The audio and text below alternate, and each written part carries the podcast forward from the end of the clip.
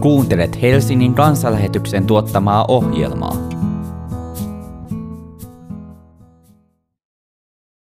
Tällä kertaa Mika Ebelin opettaa meitä otsikolla Rukous ja usko. Saarnan äänitetty Helsingin kansanlähetyksen messussa 13. maaliskuuta 2022. Tämän sunnuntain evankeliumiteksti on kirjoitettuna Matteuksen evankeliumin 15. luvussa ja nousemme sitä kuulemaan. Jeesus meni Tyyroksen ja Siidonin seudulle. Siellä muuan kananilainen nainen, sen seudun asukas tuli ja huusi. Herra, Daavidin poika, armahda minua. Paha henki vaivaa kauheasti tytärtäni. Mutta hän ei vastannut naiselle mitään. Opetuslapset tulivat Jeesuksen luo ja pyysivät, tee hänelle jotakin. Hän kulkee perässämme ja huutaa. Mutta Jeesus vastasi, ei minua ole lähetetty muita kuin Israelin kansan kadonneita lampaita varten. Silti nainen tuli lähemmäs, heittäytyi maahan Jeesuksen eteen ja sanoi, Herra, auta minua. Mutta Jeesus sanoi hänelle, ei ole oikein ottaa lapsilta leipä ja heittää se koiran penikoille. Ei olekaan, Herra, vastasi nainen, mutta saavathan koiratkin syödä isäntänsä pöydältä putoilevia palasia. Silloin Jeesus sanoi hänelle, suuri on sinun uskosi nainen, tapahtukoon niin kuin tahdot. Siitä hetkestä tytär oli terve. Tämä on pyhä evankeliumi. Tuntuuko sinusta, että Jeesus puhui aika törkeästi tälle kananilaiselle naiselle ennen kuin paransi hänen tyttärensä? Ensin Jeesus vastasi naisen avunpyyntöön paljon puhuvalla hiljaisuudella. Sitten jo opetuslapsienkin pyytäessä Jeesusta toimimaan, hän ilmoittaa, että häntä ei ole lähetetty muitten kuin Israelin huoneen kadonneiden lammasten tykö. Ja kun kananilainen vaimo vielä pyysi, Herra, auta minua, niin Jeesus alkoi puhua lapsista ja koirista ja tuntuu vertaavan kananilaisnaista koiraan. Kun tänä aikana osataan jo loukkaantua Afrikan tähden pelistä, niin Jeesus kyllä antaa paljon mahdollisuuksia vetää herneen nenänsä kaikille niille, jotka lähestyvät häntä pyrkien löytämään hänestä jotakin vikaa. Mutta miksi kananilainen nainen ei näin tehnyt? Siksi, että hänellä oli hätä omasta lapsestaan. Riivaaja vaivasi kauheasti hänen tytärtään ja hän uskoi Jeesuksen voivan auttaa. Hän ei halunnut käyttää mahdollisuuksiaan vetää herneen nenänsä, vaikka Jeesus sitä mahdollisuutta kolmekin kertaa hänelle tarjosi – koska nainen tiesi, että Jeesus oli hänen ainoa toivonsa. Ja Jeesukseen hän turvasi kaikin voimin ja sai avun. Tämän pyhäpäivän teema on rukous ja usko. Mutta tämän pyhäpäivän aiempi teema oli hellittämätön usko, ja se tuntuu ainakin tämän sunnuntain tekstien osuvan erittäin hyvin. Tämä kananilaisnainen ylitti kulttuurirajat ja monenlaiset ennakkoluulot eikä hän luopunut Jeesukseen turvaamisesta, vaikka Jeesus oli aluksi vaiti ja sen jälkeenkin tuntui estelevän.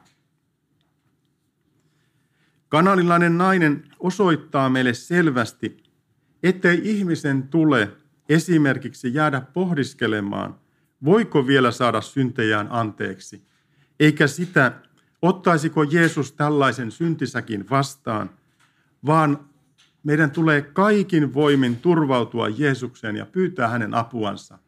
Ja kyllä hän auttaa ja vastaa pyyntöön. On kuin kananilainen nainen olisi elävä todiste Jeremian kirjan 29. luvun 13 jakeen sanoista. Te etsitte minua ja löydätte minut, kun te etsitte minua kaikesta sydämestänne. Tässä kananilaisessa naisessa on myös jotain samaa kuin neitsyt Marjassa. Muistatte kuinka, kun Jeesus muutti Kaanaassa veden viiniksi, niin siinä vaiheessa hänen äitinsä Maria kertoo, että heillä ei ole viiniä. Ja Jeesus sanoi sitten, että nainen, minun aikani ei ole vielä tullut. Ja vaikuttaa, että Jeesus olisi sanomassa ei. Mutta mitä Maria tekee tuossa tilanteessa? Hän tuossa tilanteessa sanoo niille palvelijoille, tehkää mitä hän sanoo. Koska Maria tiesi, vain Jeesus voi ratkaista tämän asian. Ja, ja Maria sai vastauksen pyyntöönsä. Ja tällä kananilaisnaisella on vähän sama tilanne. Jeesus ei näytä aluksi vastaavan niin myönteisesti hänen pyyntöönsä kuin hän toivoo, mutta hän vain jatkaa Jeesukseen turvaamista ja Jeesus kyllä vastaa. Tällaiset esimerkit kertoo meille hellittämättömän uskon merkityksestä. Tutkitaan nyt kuitenkin tekstiä tarkemmin. Onko tilanne aivan sitä, miltä se saattaisi tämän päivän ihmisen silmissä näyttää? Jerusalemista oli saapunut fariseuksia ja kirjanoppineita varmaankin ottamaan selkoa Jeesuksen toiminnasta. Nämä olivat olevat oletettavastikin tulleet kriittisellä asenteella ja heti he alkoivat löytää Jeesuksesta vikoja. Heidän asenteensa oli täysin päinvastainen kuin Jeesukselta apua pyytämään tulleen kananilaisnaisen asenne, kun tämä kieltäytyi näkemästä Jeesuksessa vikoja, vaikka pahastumisen aiheita oli tarjolla. Fariseukset ja kirjanoppineet eivät ole pitäneet keskustelun sisällöstä Jeesuksen kanssa, ja Jeesus siirtyi Tyyroksen ja Siidonin seuduille. Jeesuksen ei ollut vielä aika käydä ristin kuolemaan, joten hän vältti konfliktin fariseusten ja kirjanoppiden kanssa niin, että se olisi kärjistynyt äärimmille. Ja Jeesus vetäytyi naapurikansan puolelle, nykyisen Libanonin alueelle.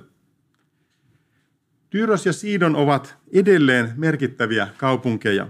Siidon on Libanonin kolmanneksi suurin kaupunki, noin 200 000 asukkaalla, ja Tyyroksessa on reilut 120 000 asukasta. Josefus-nimisen varhaisen historioitsijan mukaan Tyyroksen foinikialaiset olivat kaikkein vihamielisimpiä juutalaisia kohtaan. Markuksen evankeliumi kertoo tämän naisen olleen syrofoinikialainen, joten hänen kohtaamisensa Jeesuksen kanssa on tässäkin mielessä merkittävä. Kun kananilaisnainen lähestyi Jeesusta, hän aluksi huusi, Herra, Daavidin poika, armahda minua. Paha henki vaivaa kauheasti tytärtäni. Armahda minua oli tyypillinen avunpyyntö epätoivoisessa tilanteessa. Kananilainen nainen kuitenkin puhutteli Jeesusta herraksi, Daavidin pojaksi. Daavidin poika oli, kuten tunnemme, niin messianinen ilmaus.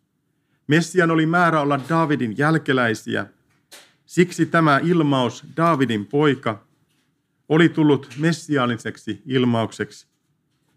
Toisin sanoen nainen turvasi Jeesukseen Israelin kansan luvattuna messiana, vaikka nainen itse oli kananilainen.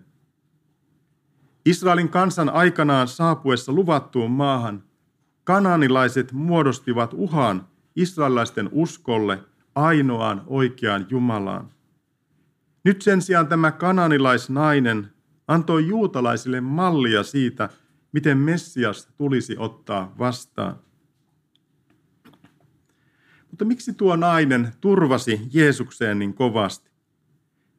Toki hänen hätänsä vahvisti tuota turvautumista, mutta hänen on kyllä täytynyt kuulla Jeesuksesta, siitä mitä hän teki ja opetti. Niinpä naisen piti ensin löytää Jeesus – kun se oli onnistunut, hänen piti saada Jeesuksen huomio asialleen. Sen hän tekikin hyvin tehokkaasti. Nainen huusi monta kertaa. Huutaa verbistä käytetty verbimuoto viittaa pitkäaikaiseen toimintaan. Nainen pyysi apua omalle tyttärelleen. Jeesuksen vaikeneminen tuntuu tässä tilanteessa yllättävältä. Kuten tuntui toisessa yhteydessä se, miten Jeesus tahallaan viivytteli Martan ja Marian luoksen menemistä, kun nämä kertoivat veljensä Lasaruksen sairaudesta. Tuossa yhteydessä kerrottiin Jeesuksen rakastaneen Marttaa ja Mariaa ja siksi viivytellen. Tuolloin Jeesus halusi parantaa Lasaruksen vasta, kun tämä oli kuollut. Ja nyt Jeesus ilmeisesti halusi tämän kananilaisnaisen tulevan israelilaisillekin esikuvaksi suuresta uskosta. Jeesus käsittääkseni vain kaksi kertaa kehuu jonkun uskon suuruutta. Me muistamme toisenlaisia kohtia, kun hän sanoi opetuslapsille, miksi epäilitte te vähäuskoiset. Mutta kaksi kertaa Jeesus kehuu toisen uskon suuruutta, ja molemmilla kerrolla nämä henkilöt ovat pakanoita, jotka ovat hakemassa läheiselle ihmiselle Jeesukselta apua. Jeesus kestää kananilaisnaisen huutoa paremmin kuin opetuslapset. Voimme ymmärtää, että kun jos joku huutaa toistuvasti ja uudestaan ja uudestaan, niin kyllä se alkaa rasittaa. Se alkaa rasittaa varsinkin vielä kun opetuslapsilla ei oikeastaan ollut mitään muuta tehtävissä sille asialle kuin, kuin pyytää Jeesusta auttamaan tai sitten yrittää ajaa sen ainen pois. Mutta kun usein niiden ihmisten poisajamisestakin oli saattanut olla, että Jeesus olisi huomauttanut, että niin ei saa tehdä, että, että älkää estelkö heitä ja sillä tavalla he voivat olla varmoja, että Jeesus haluaisi vain raivata tämän ihmisen pois, koska he olivat nähneet, kuinka Jeesus auttoi ihmisiä toisensa jälkeen. Opetuslapset tuntuvat kaipaavan ratkaisua, pikemminkin ilmeisesti sellaista, että Jeesus parantaa naisen tyttären. Onko sinusta joskus tuntunut, ettei Jeesus kuule avunpyyntöäsi, kun et saa vastausta niin nopeasti hätääsi kuin toivot?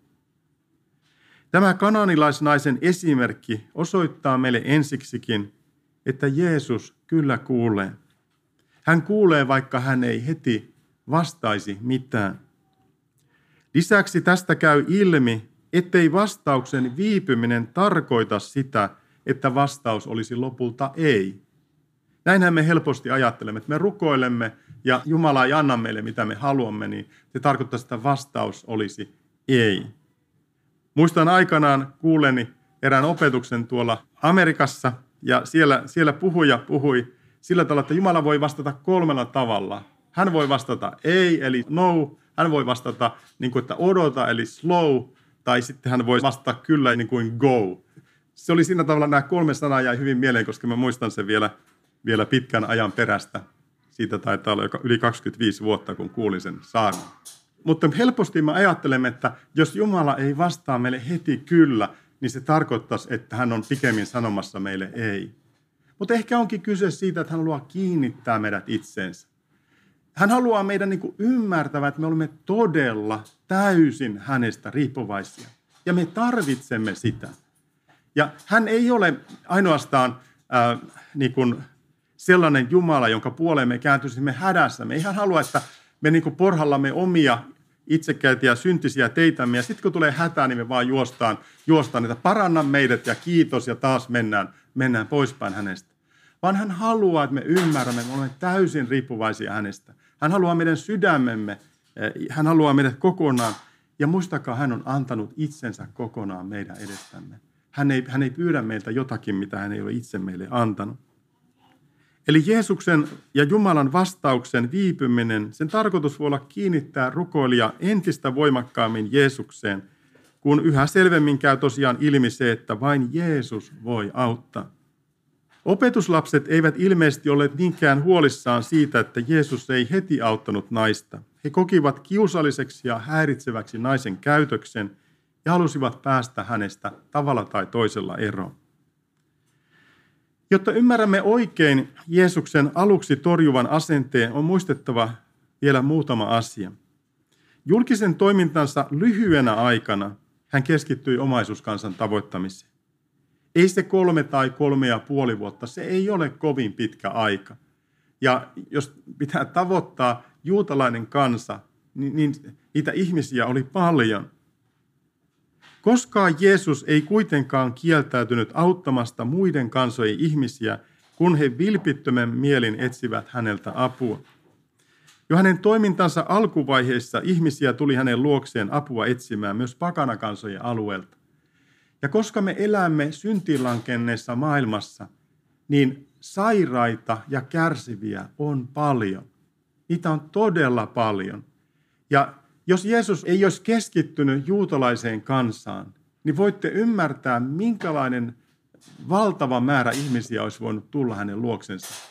Ja, ja olisi voinut olla, että, että hänen, siis totta kai Jeesus tiesi nämä kaiken, eikä hän, hän tämmöisiä ollut mitenkään varassa sortua, mutta, mutta ei hänellä ollut aikaa myöskään kohdata kaikkia maailman ihmisiä ja heidän hätäänsä, koska hän oli itse asiassa menossa vapauttamaan meidät, meidät, meidät synnin kahleista ja antamaan meille pysyvän vapautuksen synnin orjuudesta.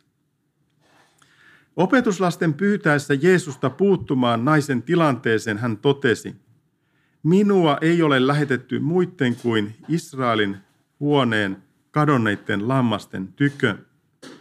Uusi käännös tekee tästä tarpeettoman vaikean sanoessaan, ei minua ole lähetetty muita kuin Israelin kansan kadonneita lampaita varten. Ja huomaatte sen eron. Jeesus oli lähetetty äh, Israelin kadonneiden lammasten tykö, heidän luokseen, mutta ei ainoastaan heitä varten. Jeesus oli lähetetty israelisten tykö ja hänen piti siis keskittyä aloittamaan työnsä siitä kansasta, joka oli valmisteltu hänen tulonsa. Samoinhan apostolienkin piti aloittaa työnsä Jerusalemista ja sitä laajentaa sitten kaikkeen maailmaan. Jeesus oli nimenomaan etsimässä Israelin huoneen kadonneita lampaita. Niitä, jotka olivat eksyksissä ja jotka piti saada takaisin kotiin. Tuo toiminta siis kesti muutaman vuoden, ja vaikka hänen tuomansa pelastus oli tarkoitettu kaikille kansoille ja kaikille ihmisille, niin aikaa ei olisi mitenkään riittänyt, jos hän ei olisi keskittynyt Israelin kanssa. Matteus tässä yhteydessä kertoo naisen tulleen lähemmäs heittäytyneen maahan Jeesuksen eteen ja sanoneen, Herra, auta minua. Se on tavallaan aika luonnollista, koska hän ei-juutalaisena oli aikaisemmin myös turvannut Daavidin poikaan israelilaisten messiaaseen. Mutta nyt hän tuntuu niin kuin keskittyvän niin kuin Jumalan turvaamiseen ja, ja, ja siihen, että Jumala on kuitenkin luonut hänetkin. Hän on kaikkien kansojen Jumala, maailmankaikkeuden Herrana hänen saa turvata ja hän pitää huolta kaikkien hyvinvoinnista. Maahan heittäytyminen osoittaa palvontaa. Nainen on esimerkki ihmisestä, joka etsii Jumalaa kaikesta sydämestään. Ja todellakin te etsitte minua ja löydätte minut, kun etsitte minua kaikesta sydämestänne, ja niin minä annan teidän löytää itseni, sanoo Herra. Tämäkin muuten kehottaa meitä äh, hellittämättömään rukoukseen ja hellittämättömään uskoon. Eli, eli Jumala haluaa, että se hänen etsimisensä ei ole jotain etsiskelyä tai, tai, tai pikavisiitti, vaan hän haluaa, että me etsimme häntä koko sydämestämme, kaikesta sydämestämme, kaikesta mielestämme – ja sitten on tuo ihana lupaus, ja niin minä annan teidän löytää itseni, sanoo Herra. Muistakaa, että Jumala ei koskaan valehtele. Eli jos, jos on vaikeuksia löytää Jumalaa jossakin tilanteessa, niin sitten voi miettiä sitä, että, että täällä on todella lupaus. Jos me etsimme häntä kaikesta sydämestä, hän antaa meidän löytää itsensä. Ja Jumala ei voi koskaan valehdella.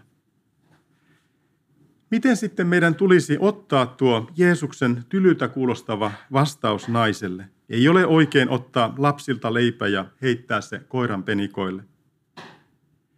Lapset tarvitsevat leipänsä, eikä sitä saa ottaa pois heiltä.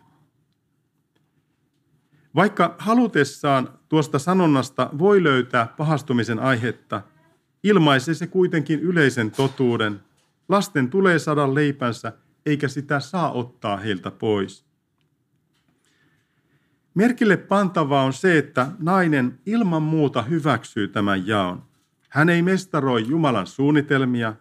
Jos Jumala on tahtonut, että järjestys on tämä, niin se on. Jos hän on koira, niin hän tietää paikkansa. Mutta juuri sillä paikalla, pöydän alla, hänellä on kuitenkin toivo pienestä murusesta. Jumalahan on kuitenkin hänen herransa. Tällä tavalla tämä kananilainen nainen on meille myös esimerkki nöyrästä uskosta Jumalaan. Siitä uskosta, joka hyväksyy Jumalan tahdon silloinkin, kun hän ei ehkä sitä täysin ymmärrä. Silloinkin, kun se hänestä saattaa näyttää, että pitäisikö sen olla tällä tavalla, mutta hän hyväksyy sen. Ja, ja hän ei rupea mestaroimaan Herran sanaa. Pöydällä oleva ruoka on tarkoitettu lapsille, mutta siitä silloin tällöin putoilee palasia pöydän alle. Lapset eivät niitä syö, joten lapset eivät menetä sitä, minkä koirat pöydän alta löytävät. Tällaista murusta nainen kaipasi. Ajatelkaa, millaisen esimerkin tämä kananilainen nainen tarjosi juutalaisille. Juutalaisilla oli tarjolla Jeesuksen tarjoamaa Jumalan leipää. Moni ei kuitenkaan välittänyt syödä. Sen sijaan tämä nainen toivoi saavansa edes pöydän alle tippuvia murusia tuosta leivästä ja että ne muruset riittäisivät auttamaan häntä hänen suurimmassa hädässä. Ne olivat hänen kallein aarteensa ja niitä hän sai. Jeesus antoi vaimon näyttää uskonsa suuruuden ja näin tulla esimerkiksi lapsille. Jeesukseen tarrautuva usko saa vastauksensa. Tämä on uskoa. Suurta uskoa, sanoo Jeesus. Ja usko kohtaa tässä, kuten aina, armon. Nainen saa tahtonsa läpi ja opetuslapset tekevät oikean johtopäätöksen. Messias ja hänen valtakuntansa on siis myös pakanoita varten. Sen he ovat oppineet ja sen he tahtovat välittää eteenpäin tämän kertomuksen myötä. Nuo kaksi pakanaa, joita raamatussa Jeesus kehuu uskosta, ovat siis sadan päämies ja kananilainen nainen. Pitivätkö he omaa uskoaan suurena? Millaista on suuri usko? Mikä näitä kahta ihmistä yhdistää? Ainakin muutaman seikan voi vielä löytää. Kumpikin piti itseään halpa tai vähäarvoisena. Sadan päämies ei pitänyt itseään sen arvoisena, että Jeesus olisi edes tullut hänen kotiinsa. Vastaavalla tavalla kananilaisnainen ilomielin suostui siitä, että häntä verrattiin halveksittuun koiraan. Ihmiset eivät siis ajatelleet itsestään kovin suuria. Siinä mielessä he eroavat sekä fariseuksista että opetuslapsista, jotka usein kuvittelivat itsestään liikoja ja tahtoivat ajoittain jopa mestaroida Jeesusta. Toinen yhteinen piirre oli se, että näillä pakanakansojen edustajilla oli suuri Jeesus. Jeesus oli se suuri, eivät he itse. He eivät epäilleet Jeesuksen kykyä tai haluakaan auttaa heitä. Itsestään he eivät ajatelleet suuria, mutta Jeesukseen he turvautuivat kaikella voimalla. Tämän kertomuksen tarkoitus on muistuttaa, että suuri usko ei tee uskon haltijaa suureksi. Päinvastoin se, jolla on suuri usko, ei luultavasti tule edes pohtineeksi uskon suuruutta. Usko ei korosta ihmistä, vaan Jeesusta.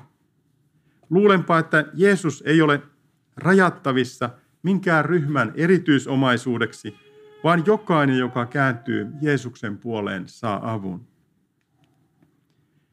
Mitä me sitten voimme tästä kaikesta oppia? Tämä sinnikäs kananilainen nainen saa Jeesuksen kehut uskostaan siihen, että Jeesus voi parantaa hänen tyttärensä. Hätätilanteessa me usein joko jätämme rukoilematta tai pyydämme vain epäröivästi. Sen sijaan meidän tulisi rukoilla lakkaamatta. Jeesus kuulee kaikki nimessään lausutut rukoukset ja vastaa omalla ajallaan ja omalla tavallaan, kuten meille on parasta. Se, että hän ei vastaa meidän ajallamme tai meidän tavallamme, ei tarkoita sitä, että hän ei kuulisi meidän rukousta. Siksi me voimme rukoilla luottaen ja odottaen sitä, miten ja milloin Herra vastaa. Matteuksen evankeliumin pääsanoma on se, että Jeesus on juutalaisten Messias. Mutta tämän osoittaessaan Matteus tahtoo antaa viitteitä siitä, että Jeesuksen tuoma pelastussanoma on tarkoitettu kaikille kansoille. Tehtävä kaikkien kansojen tekemisestä Jeesuksen opetuslapseksi on annettu viimeisessä luvussa, mutta viitteitä tästä asiasta on jo matkan varrella. Vanhan testamentin ajoista asti pakanakansojen edustajat olivat osana Jumalan valmistamassa pelastussuunnitelmassa.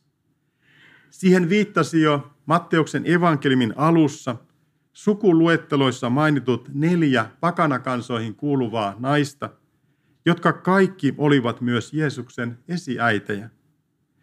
Samaan viittasivat myös Jeesuksen toteama sadan päämiehen suuri usko sekä tuomiosanat Korasinille ja Kapernaumille ja se, että hän asetti Sodomankin niiden edelle. Pakanakansojen oikeudesta tulla pelastussanoman äärelle kertoo myös tämä evankeliumin tekstimme. Niinpä mekin kananilaisnaisen tavoin saamme turvata kaikesta sydämestämme Jeesukseen. Jeesus on Abrahamin saama siunaus, joka oli luvattu tulevaksi, ja hänessä, Jeesuksessa, voimme kaikki tulla siunatuiksi.